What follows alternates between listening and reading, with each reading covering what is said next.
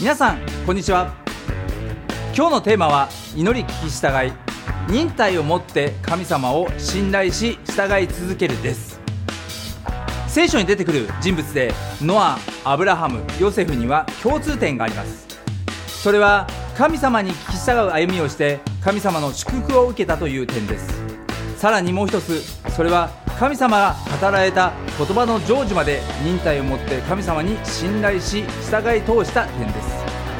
ノアは大洪水が起こると語られて船を作り始めましたが実際大洪水が起こったのは100年経った後でした。またヨセフは偉くなるという夢を見てから成就まで13年。アブラハムは後継ぎの子供イサクが与えられるまで25年待ちました。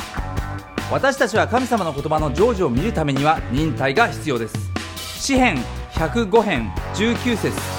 彼の言葉がその通りになる時まで主の言葉は彼を試したとありますように。試しを受けることも多くあります。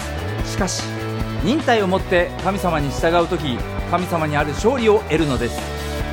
神様が語られている時それが考えられないというでその言葉を信じず従わない人がいます。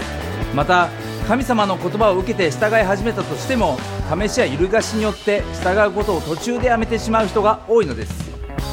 私たちはその言葉の成就が不可能に思えたとしても確かに神様が語ったと確認できたなら最後まで従い通していかなければなりません。最後まで忍耐を持って信じ従う時私たちは神様の素晴らしい御言葉の成就を見ることができるのです。それでは